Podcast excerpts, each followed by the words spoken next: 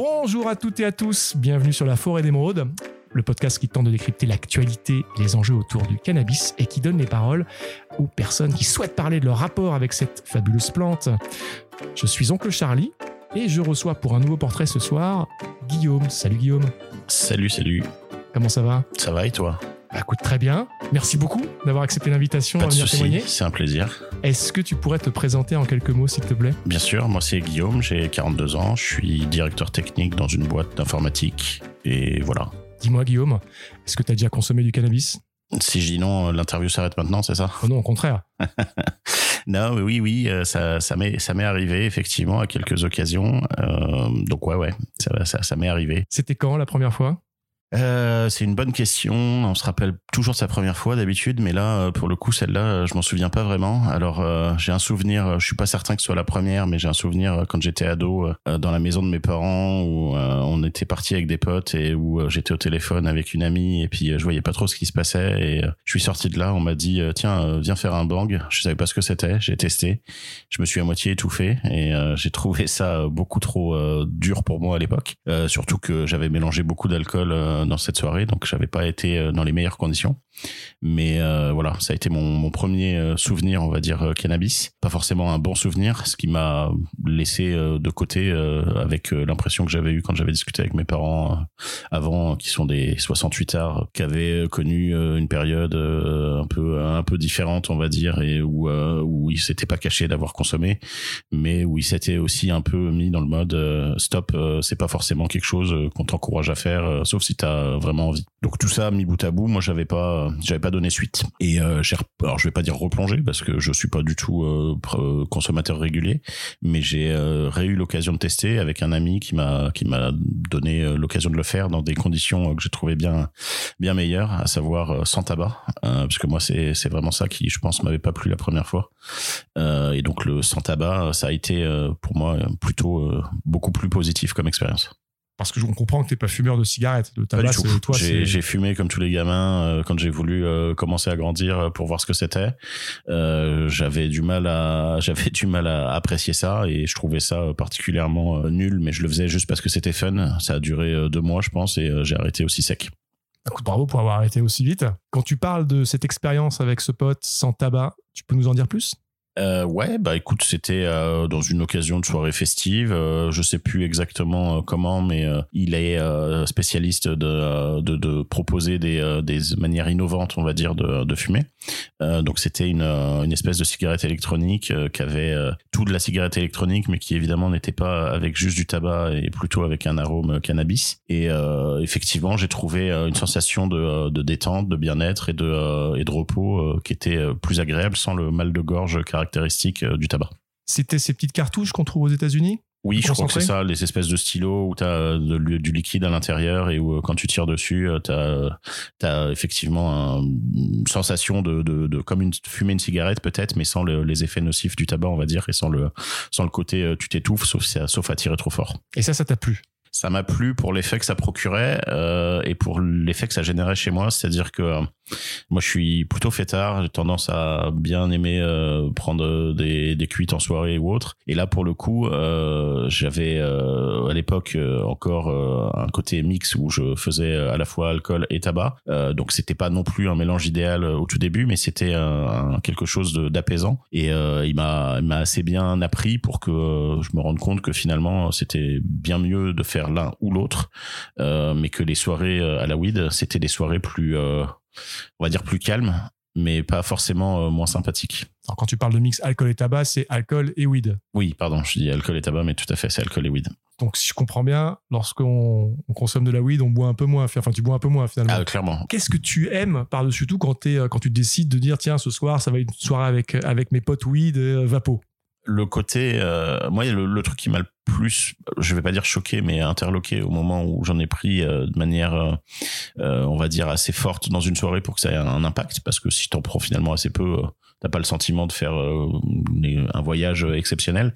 Mais ce qui m'avait plu, c'est cette sensation de d'être déconnecté, mais d'être au calme et le côté marrant du temps qui passe moins vite, au moins dans la tête, et, et le côté calme. un exemple de ça, c'est que j'ai souvent pris avec ce pote-là des, des, des soirées weed devant des matchs de foot, et c'est moi qui suis fan de foot, c'est quelque chose qui m'arrive pas d'être d'être statique devant la télé. Et pourtant, pendant une soirée weed, bah, je suis beaucoup plus calme, beaucoup plus détendu. Je regarde le match d'une autre manière. Alors, je le regarde pas toujours jusqu'au bout, on va dire, mais par contre, j'ai tendance à, à, le vivre différemment. Et c'est ce côté sympathique de voilà d'être d'être là-dedans. Et puis je le fais avec des amis. Euh, donc en le faisant avec des amis, euh, je partage un moment, même si euh, justement on, a beaucoup de moments de silence et beaucoup de moments où on n'est pas euh, aussi bavard que d'habitude, on va dire, mais on a beaucoup de moments aussi où où on peut apprécier la situation, être ensemble et se dire voilà, on est ensemble bien ailleurs peut-être dans la tête et au moins on est on est tous les deux bien et avec tout le monde. Donc c'est des ambiances finalement différentes des soirées plus alcoolisées, mais qui sont pas forcément moins bien, pas forcément mieux, qui sont. Ouais, euh, c'est ça, c'est différent. Et euh, j'aime j'aime autant l'un que l'autre. Je fais pas les deux ensemble comme je le disais parce que ça ça ça fait ça fait pas bon ménage visiblement. Euh, en tout cas de, de mon point de vue biologique, mais mais c'est ouais c'est agréable et c'est différent et c'est et c'est quelque chose que je regrette pas par rapport à à quand j'avais testé. Je reviens là-dessus, mais quand j'avais testé avec du tabac, j'ai testé aussi à d'autres occasions des joints plus classiques avec euh, avec un mélange euh, cannabis tabac. Et, et je suis pas pas fan du tout parce que le tabac prend le dessus sur le goût, sur le sur l'odeur, sur la sensation. Euh, et, euh, et, et, voilà. Et je me je me je me retrouve pas du tout là-dedans. Alors que dans des usages beaucoup plus épurés c'est beaucoup plus agréable. Autour de toi, il y a beaucoup de gens qui fument? Alors oui et non. Oui, j'en connais. Euh, j'en connais qui en fument régulièrement. J'en connais d'autres qui en fument occasionnellement. Moi-même, euh, c'est assez occasionnel, donc je suis pas du tout le, spécialiste du sujet. Euh, et je suis plutôt le, mec qui va se greffer sur quelqu'un qui en consomme en, en participant plutôt que d'avoir une consommation très personnelle.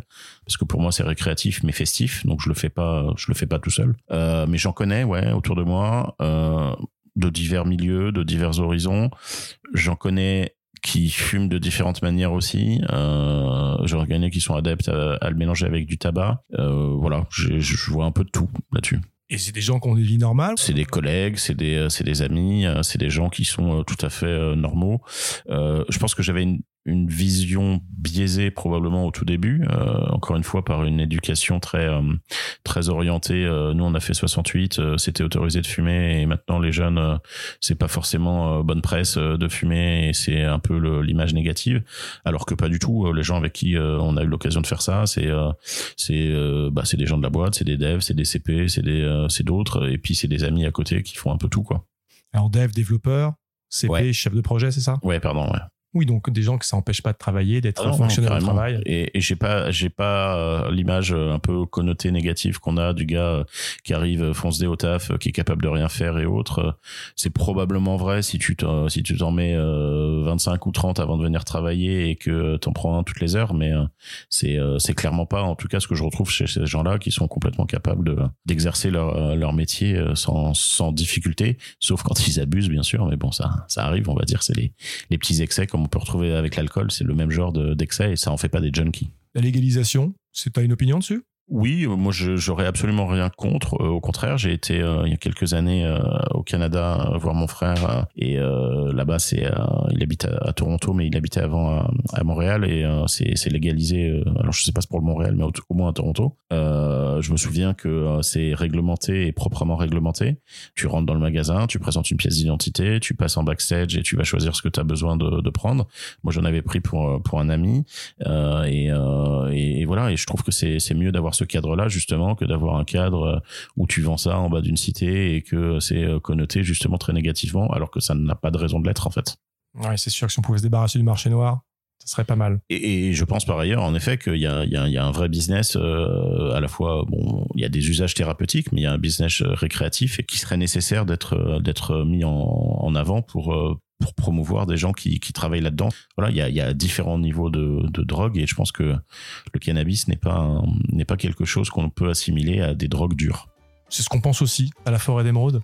Guillaume, un grand merci pour ton témoignage. avec plaisir. Merci à toutes et à tous euh, d'avoir partagé ce moment avec euh, euh, Guillaume et moi. Guillaume, on te souhaite une, bonne soirée.